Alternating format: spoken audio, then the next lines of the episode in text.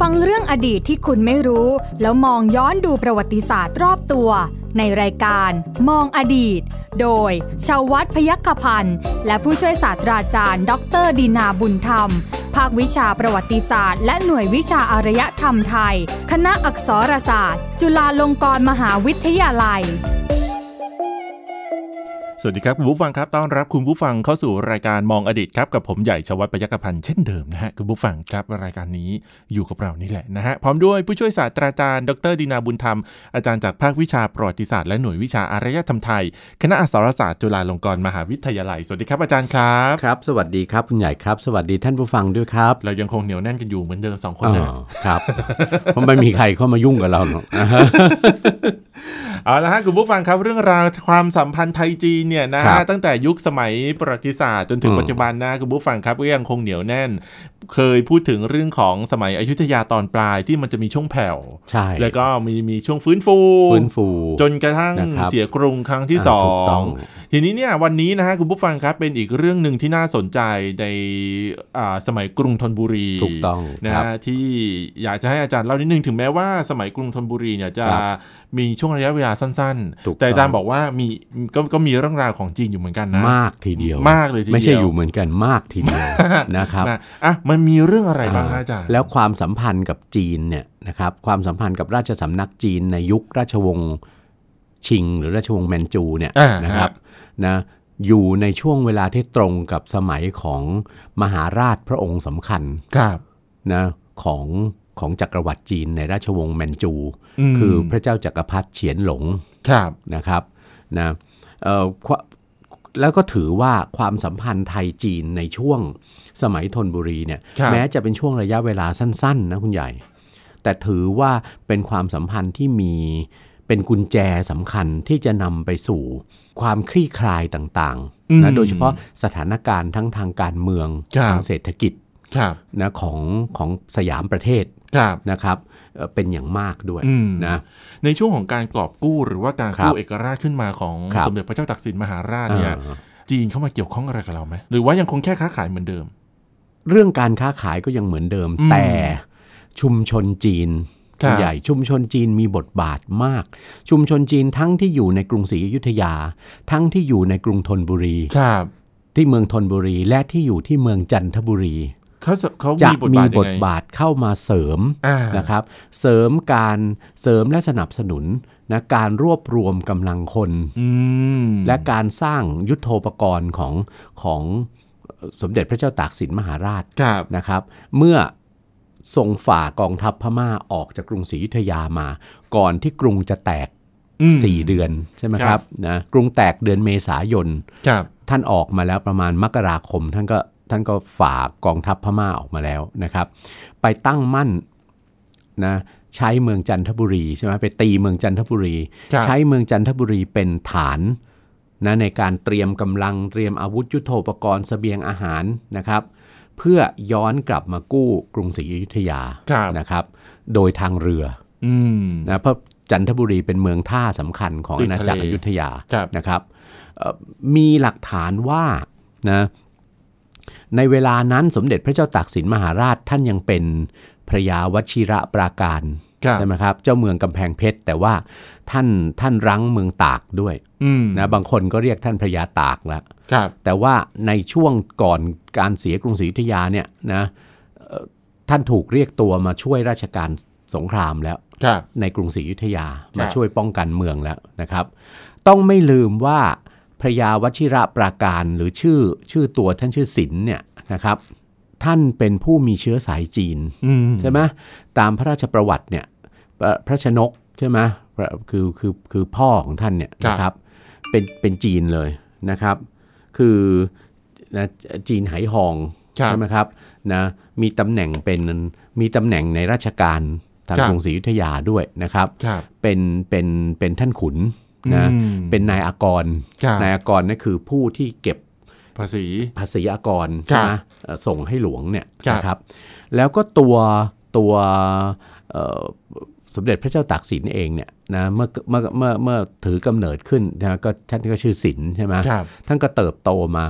ในเอ่อในอากรในอากรไหหองเนี่ยนะจริงจริง ๆ จีนไหหองเนี่ยสมเด็จกรมพระยาดำรง ท่านสันนิษฐานว่าอาจจะไม่ใช่ชื่อตัว อืม ชื่อไหหองเนี่ยเป็นตำบลหนึ่งในมณฑลใดมณฑลหนึ่งเนี่ยของของจีนน่ะ ครับ นะครับนะก็ไม่รู้ละแล้วแต่จะเป็นชื่อหรือจะเป็นเป็นเป็นการบอกว่าเป็นจีนที่มาจากตำบลไหหอง ครับ อะไรเงี้ยก็แล้วแต่นะครับ แต่ท่านค้าขาย อืม พระชนกของสมเด็จพระเจ้าตากสินมหาราชเนี่ยท่านทั้งค้าขาย และท่านก็ทั้งเป็นนายอากรด้วย ครับ มีหลักฐานด้วยว่าท่านค้าขายเนี่ยสินค้าของป่า อืม ท่านท่านส่งกองกองขะกองก็เรียกกองเกวียนน่ะ ครับ นะเราจะจะเรียกกองคาราวานก็ได้นะ อ่ะ กองคาราวานสินค้าเนี่ยกอง ครับ เกวียนเนี่ยนะครับไปซื้อของเอาสินค้าจากกรุงศรีอยุธยา ครับ สินค้าเครื่องอุปโภคบริโภค ซึ่งน่าจะรวมสินค้าจากเมืองจีนด้วยเนี่ย อืมอืม นะสไปกับกองเกวียนขึ้นไปค้าขายอย่างหัวเมือง โดยเฉพาะหัวเมืองเหนือ ครับ นะครับไปถึงเมืองตากเมืองตตพิษณุโลกอะ ใน ไรป ส ระมา มั ณ ย นั้นเนี่ย ในสมัยที่ยังคงครอง ถูกต้องยัง กำแพง รุศเพชรรีอยู่ เกรุงศรีอยุธยาอยู่ก่อนหน้า อ๋อก่อนหน้า ก่อนหน้านั้นนะ อืม ก่อนหน้าพระเจ้าตากสินเกิดด้วย ม หรือพระเจ้าตากสินเกิดแล้วเนี่ยพ่อท่านก็เป็นอะไรเป็นเจ้าของกิจการกองเกวียนเนี่ย อ่ เอาสิน รับ ค้าจากกรุงศรีอยุธยาขึ้นไปขายที่เมืองเหนือ ครับ แล้วก็เก็บรวบรวมสินค้าของป่าจากเมืองเหนือเนี่ย มาขาย ลงมาส่งเป็นสินมามาส่งเป็นสินค้าออกไปเมืองจีน อืม ประมาณอย่างนั้นน่ะ ครับ เพราะฉะนั้นเด็กชายศิลป์เนี่ยคือสมเด็จพระเจ้าตากสินเนี่ยตั้งแต่ท่านทรงพระเยาว์เนี่ย ครับ ท่านโตขึ้นมากับการเห็นพระชนกของท่านเนี่ยค้าขาย เพราะฉะนั้นท่านโตขึ้นมาในพระราชประวัติเนี่ยนะสำนวนหนึ่งโดยเฉพาะสำนวนของจดหมายเหตุจีนเนี่ยกล่าวว่า พอท่านโตขึ้นเนี่ยท่านก็รับหน้าที่นะนะรับหน้าที่ที่จะคุมกองเกวียนของพ่อท่านเนี่ย อืม ขึ้นล่องค้าขายทางเหนือกับอยุธยาเนี่ยอยู่ตลอดนะครั ครับ บ โดยเฉพาะอย่างยิ่งทำหน้าที่อะไรทำหน้าที่เป็นหัวหน้ากองเกวียน และทำหน้าที่ป้องกัน ป้องกันคุ้มกันกองกองเกวียนสินค้าของพ่อท่านเนี่ยขึ้นไป แสดงให้เห็นว่าต้องทรงมีพระปรีชาสามารถเรื่องการสู้รบอะ อื มาตั้งแต่ทรงพระเยาว์แล้ว ใช่ไหมครับ ครับ นะแล้วที่สำคัญที่สุดก็คือ พอเดินทางขึ้นล่องเนี่ยก็ย่อมจะต้องมีการติดต่อกับบรรดาอะไรนะ กรมการเมือง ครับ เจ้าบ้านผ่านเมืองของหัวเมืองทางโน้น เช่น ครับ เมืองพิษณุโลก เมืองกำแพงเพชรเมืองตากเนี่ยจนในที่สุดพบว่าท่านได้เข้ารับตำแหน่งราชการ อืม คือกรมการเมืองทางนู้นนะมีความไว้ใจให้ท่านเข้ารับราชการใช่ไหมจนได้ตำแหน่งเป็นเจ้าเมืองอะ อืม จนได้ตำแหน่งเป็นเจ้าเมืองนะครับนะเจ้าเมืองตาก บางคนก็บอกเป็นเจ้าเมืองตากก่อนไปเป็นเจ้าเมืองกำแพงเพชรบางคนก็บอกเป็นเจ้าเมืองกำแพงเพชรก่อนเป็นเจ้าเมืองตาก ครับ นะเพราะความสามารถในเรื่องของการสู้รบ หรืออาจจะมีเรื่องของทักษะในการค้าขายนะครับด้วยนะ ในท้ายสุดจากอะไรนะ จากกลุ่มจากอาชีพทางเกี่ยวกับการค้าขายเนี่ยกลายเป็นข้าราชการ อืม ระดับเจ้าเมืองได้ ครับ นะครับ เพราะฉะนั้นตรงนี้เนี่ยเป็นพระปรีชาสามารถอันหนึ่ง ท่านเป็นลูกจีนนะครับ นะครับ บางตำราเนี่ยบอกด้วยซ้ำไปว่าไม่ได้ประสูติในเมืองไทย อ่า เป็นจีน ครับ ที่ประสูติในมณฑลกวางตุ้ง แล้วก็อ นะค พ รับ ยพมา แล้วก็อพยพมานะครับ จะอย่างไรก็แล้วแต่ในสุดท่านก็มีบทบาทเข้าสู่ระบบราชการใช่ไหม ครับ แล้วก็ก็เติบโตในราชการนะ อืม ถึงระดับเจ้าเมือง แล้วก็พระปรีชาสามารถเรื่องการรบทัพจับศึกเนี่ยชัดเจนอยู่แล้วนะครับ ครับ นี่ความที่ท่านเป็นจีนน่ะในที่สุดเมื่อเมื่อกรุงศรีอยุธยาแตกใช่ไหมท่านไปตั้งมั่นอยู่ที่เมืองจันทบุรีแล้วนะครับ ครับ ความเป็นจีนเนี่ยทำให้ได้รับความไว้วางใจและการสนับสนุนจากชุมชนจีนที่เมืองจันทบูรณ์ อ่า หรือจันทบุรีเนี่ย ครับ ด้วยใช่ไหมครับทรงได้กำลังสนับสนุนจากชุมชนจีนใช่ไหมเพราะว่าจันทบุรีเป็นเมืองท่าใหญ่ เมืองท่าใหญ่บนเส้นทางเดินเรือจากอะไร จากปากอ่าวไทยจะไปเมืองจีนด้วยใช่ไหมครับนะท่านก็ได้รับการสนับสนุนนะได้คนจีนเป็นกองกำลังใช่ไหมครับ ครับ ในที่สุดก็เมื่อเมื่อทรงยกทัพเรือใช่ไหมจากเมืองจันทบูรณ์เนี่ยนะครับเข้าปากแม่น้ำเจ้าพระยานะตีเมืองธนบุรีได้เป็นที่แรกใช่ไหมครับยึดเมืองธนบุรีคืนจากกองทัพพม่าได้ ก็ก็ยกกลับไปกู้กรุงศรีอยุธยาได้ ครับ นะครับ ปรากฏว่าพอหลังจากนั้นปุ๊บท่านก็ตั้งเมืองธนบุรีเป็นเป็นราชธานี ราชธานี แทนกรุงศรีอยุธยา ครับ ที่ที่ถูกทำลายเกินกำลัง ใน ข กา อ รง ของพระองค์จะดูแลรักษาได้เนี่ย ครับ ก็ต้องย้ายมาใช้เมืองเล็กนะเป็นเป็นราชธานีเนี่ยนะครับ ปัญหาแรกเลยที่ทรงเผชิญนะหลังจากสถาปนาเมืองธนบุรีเป็นราชธานีแล้วเนี่ยปัญหาแรกที่ทรงเผชิญคือปัญหาเศรษฐกิจ ครับ เศรษฐกิจด้านไหน เศรษฐกิจเรื่องปากท้องของราษฎร อืม คุณใหญ่ภัยสงครามคราวเสียกรุงศรีอยุธยาเนี่ยมันนำไปสู่ความล่มสลายของระบบต่างๆ ของส่วนกลางในหลายเรื่องนะ อืม เอ่อทั้งด้านการเมืองทั้งด้านเศรษฐกิจ ครับ ด้านเศรษฐกิจเนี่ยการทำนาในที่ราบในที่ลุ่มแม่น้ำเจ้าพระยาตอนล่างเนี่ยคือบริเวณทุ่งนาโดยรอบกรุงศรีอยุธยาและปริมณฑลเนี่ย ครับ หยุดชะงักเลยนะเพราะภัยสงคราม ครับ ชาวไร่ชาวนาถูกจำนวนมากถูกกวาดต้อนไปเป็นเฉลยที่พม่าใช่ไหมครับนะอันหนึ่งที่เหลือก็ต้องทำไมหลบลี้หนีภัยสงครามนะ ครับ ไปกระจุกตัวกันอยู่ตามตามป่าเขาตามเมืองที่ไม่ถูกผลกระทบของสงคราม ครับ กว่าจะฟื้นฟูการปลูกข้าวในในที่ราบลุ่มแม่น้ำเจ้าพระยาตอนล่างได้เนี่ยนะครับ ได้กลับมาเต็มเม็ดเต็มหน่วยเนี่ยนะ อืม เวลาล่วงเข้าไป 10 ปีแรกในรัชกาลที่ โอ้โห 1 ของสมัยรัตนโกสินทร์แล้ว ครับ นะครับมีหลักฐานปรากฏว่าอย่างนั้น เพราะฉะนั้นข้าวเป็นสิ่งเป็นพืชอาหารหลักอะยังไงก็ต้องกินข้าวใช่ไหม ใช่ใช่ ต้องต้องทรงแก้ปัญหาเรื่องเนี้ยเพราะทั้งกรุงทั้งที่กรุงศรีอยุธยานะราษฎรที่เหลืออยู่ ทั้งที่เมืองธนบุรีเนี่ยในพระราชพงศาวดารบันทึกว่ามีคนอดตายอะ อืม คนอดตายศพกายกองกันอยู่เป็นจำนวนมาก ซึ่งท่านสลดพระไทยมากกับเรื่องนี้ เพราะฉะนั้นท่านก็ต้องแก้ปัญหา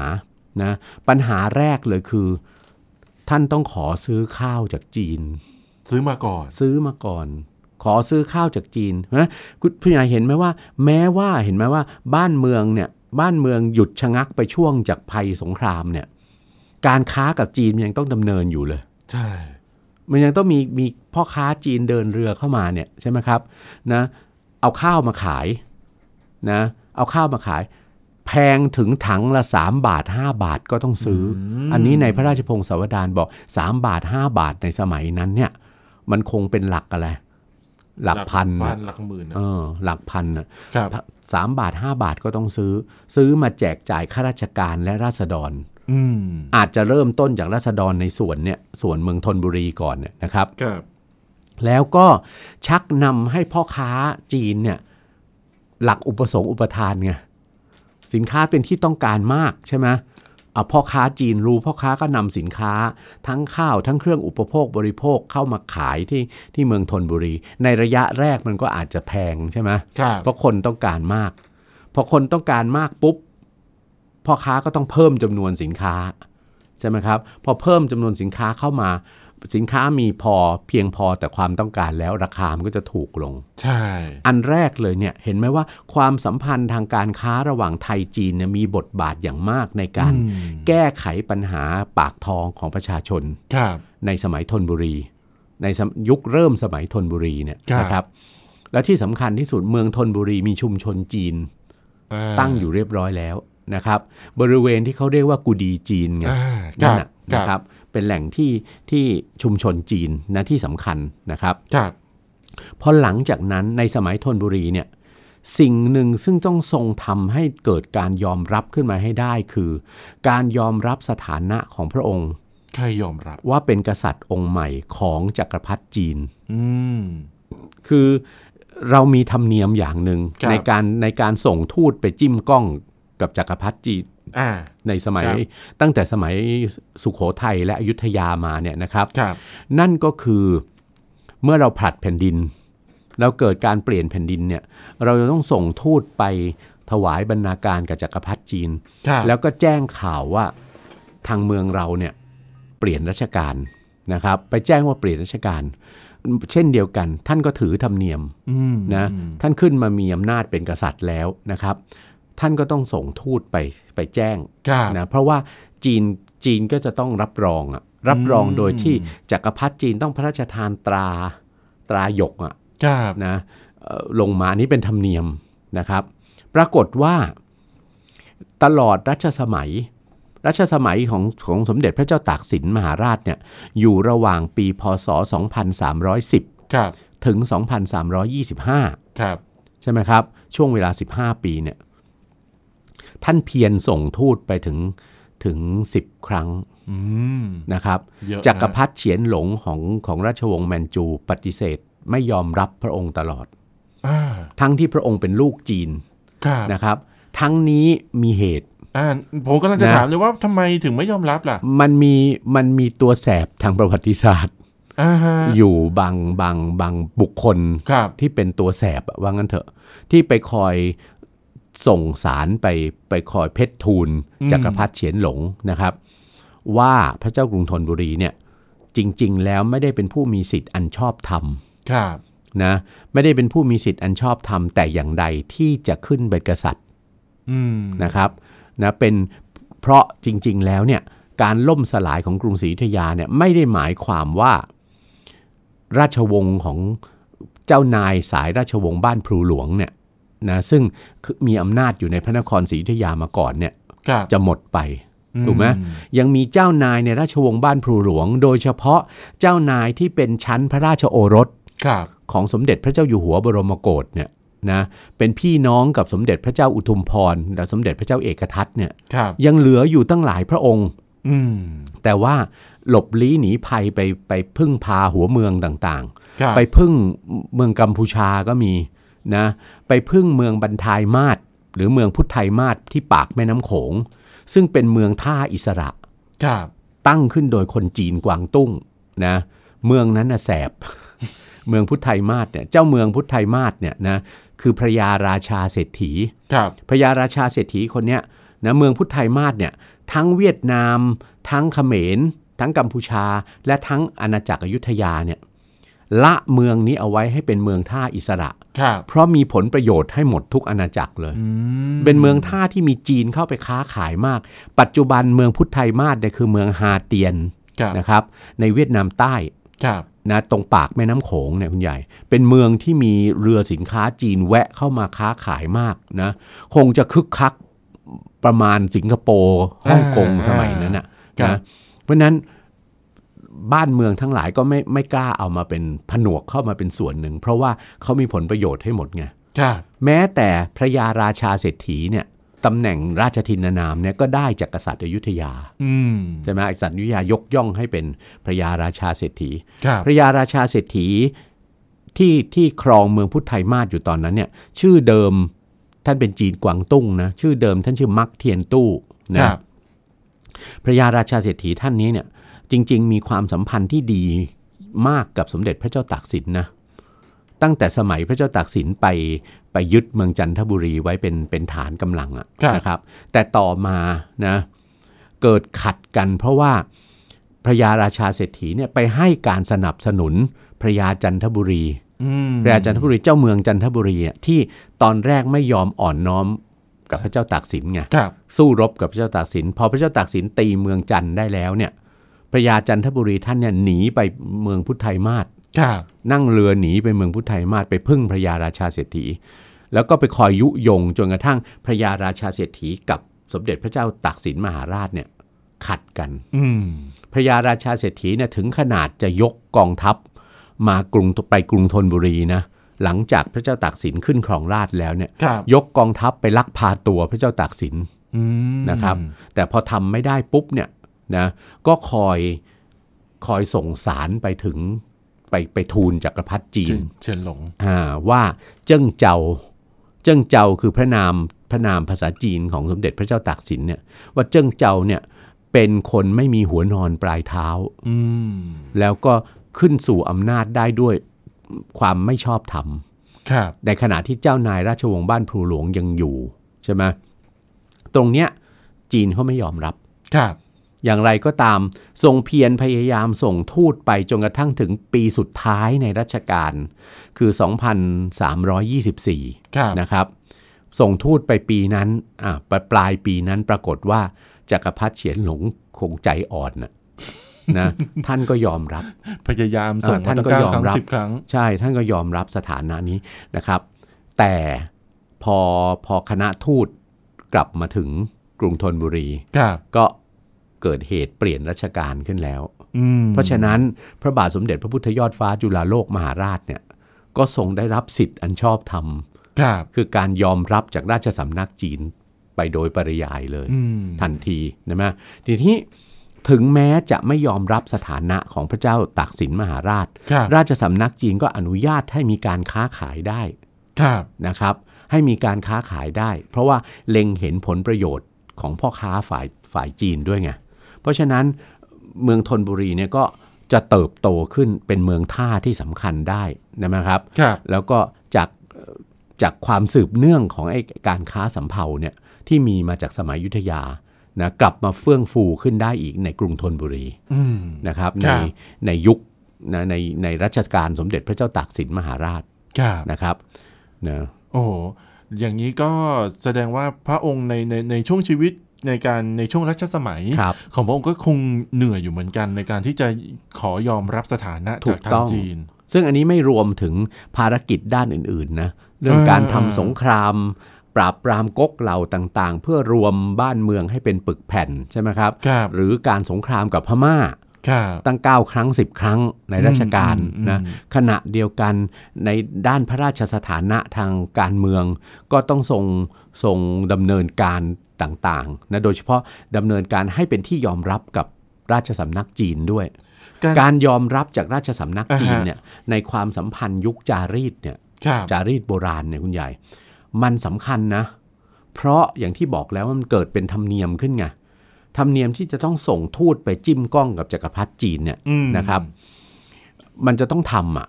ครับ โดยเฉพาะยิ่งเมื่อเปลี่ยนแผ่นดิน ครับ นะพอทำส่งไปปุ๊บไปแจ้งการเปลี่ยนแผ่นดินกับกับกับราชสำนักจีนเนี่ยเพื่อขอการยอมรับในตัวกษัตริย์องค์ใหม่ไง ครับ จะว่ามันไม่มีบทบาทอะไรเลยมันก็ไม่ได้อะใช่ไหมเพราะถ้าจีนไม่ยอมรับนะในในในตัวกษัตริย์ ครับ ที่ที่เปลี่ยนขึ้นมาใหม่เนี่ยนะครับ จีนก็จะไม่สนับสนุนเรื่องของการอนุญาตให้ค้าขาย อืม เพราะฉะนั้นผลประโยชน์ที่พึงประสงค์ในในในเรื่องสำคัญคือเรื่องของการค้าขายเนี่ย ครับ ทีนี้ผมเองก็สงสัยอยู่อย่างหนึ่งว่า ครับ เมื่ออ่าสมเด็จพระเจ้าตากสินมหาราชเนี่ ค ย รับ นะฮะไม่ได้รับการยอมรับจาก ครับ อ่าราชวงศ์จีน อ่า นะในในในณขณะนั้นเนี่ย ครับ การค้าการขายก็ต้องลำบากกว่าเดิมไหม อ่า อันนี้เป็นคำถามที่ดีนะครับ อ่าฮ เอ่อคุณคุณใหญ่ต้องทราบอย่างหนึ่งมันอาจจะลำบากในกรณีการค้าของหลวง ครับ เพราะเวลานั้นเนี่ยตั้งแต่สมัยยุคปลายกรุงศรีอยุธยามาแล้วเนี่ยนะครับ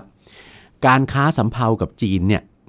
มันมันมันคึกคักขึ้น โดยเฉพาะในสมัยพระเจ้าท้ายสระพระเจ้าบรมโกศเนี่ยการค้าสำเภากับจีนมาเฟื่องฟูขึ้นอีกครั้งหนึ่งนะครับ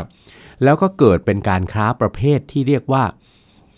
มีทั้งการค้าสำเภาของหลวง ครับ คือพระคลังสินค้าคือกรมท่าซ้าย อืม เป็นคนรับผิดชอบค้าขายนะครับ กับการค้าอีกประเภทหนึ่งคือสำเภาเอกชน ครับ สำเภาเอกชนเนี่ยคือใครก็ได้ที่มีทุน อืม มีทุนจะจะต่อเรือสำเภาไปค้าขาย จะจ้างคนจีนมาคอยคุมเรือสำเภา หรือจะร่วมทุน ร่วมทุนกับนายทุนจีน ครับ ซึ่งก็มีอยู่ก็คือเศรษฐีจีนตามชุมชนจีนนั่นแหละ อืมอืม ร่วมทุนกับเขาก็ได้ ครับ นะเพราะฉะนั้นมันมีการค้าใน 2 ระดับนะครับเพราะฉะนั้นไม่ได้มีแต่การค้าสำเภาของหลวง ครับ ใครพูดง่ายๆสมัยนั้นน่ะปลายอยุธยาถึงต้นรัตนโกสินทร์เนี่ยใครอยากรวยก็ค้าสำเภาเอา อืม นะ ไม่ได้ขึ้นอยู่กับราชสำนักและเหมือนแต่ก่อน ใช่เหมือนไม่ไม่เหมือนกับสมัยอยุธยาตอนกลางตอนต้น อืม แล้วที่หลวงต้องเป็นคนค้าเท่านั้น ครับ นะใครมีทุนมีรอนก็ดำเนินการได้ โดยส่วนใหญ่ก็จะร่วมทุนกับ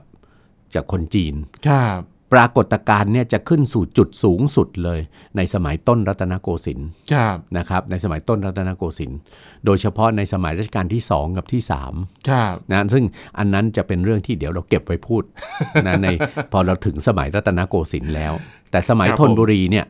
การค้าสำเภาอย่างที่บอกแล้ว ความที่มันไม่ได้มีแต่เฉพาะการค้าของหลวง อืม เท่านั้น อืม นะก็สามารถดำเนินการค้าขายได้ แล้วที่สำคัญที่สุด จีนนะมองเห็นประโยชน์อยู่แล้วด้วย เพราะว่าธนบุรีในระยะแรกอะเป็นเมืองที่ผู้คนอดอยาก ครับ แล้วทางรัฐบาลของพระเจ้าตากสินมหาราชเนี่ยท่านก็ต้องระดมหรือโน้มน้าวให้พ่อค้าจีนเนี่ยเดินทางเอาสินค้ามาขาย อืม ให้มากขึ้นใช่ไหมคครั รับ บ เพื่อลดไอ้ปัญหาความ อดอยาก อดอยากปัญหาปากท้องของราษฎร ครับผม นะครับ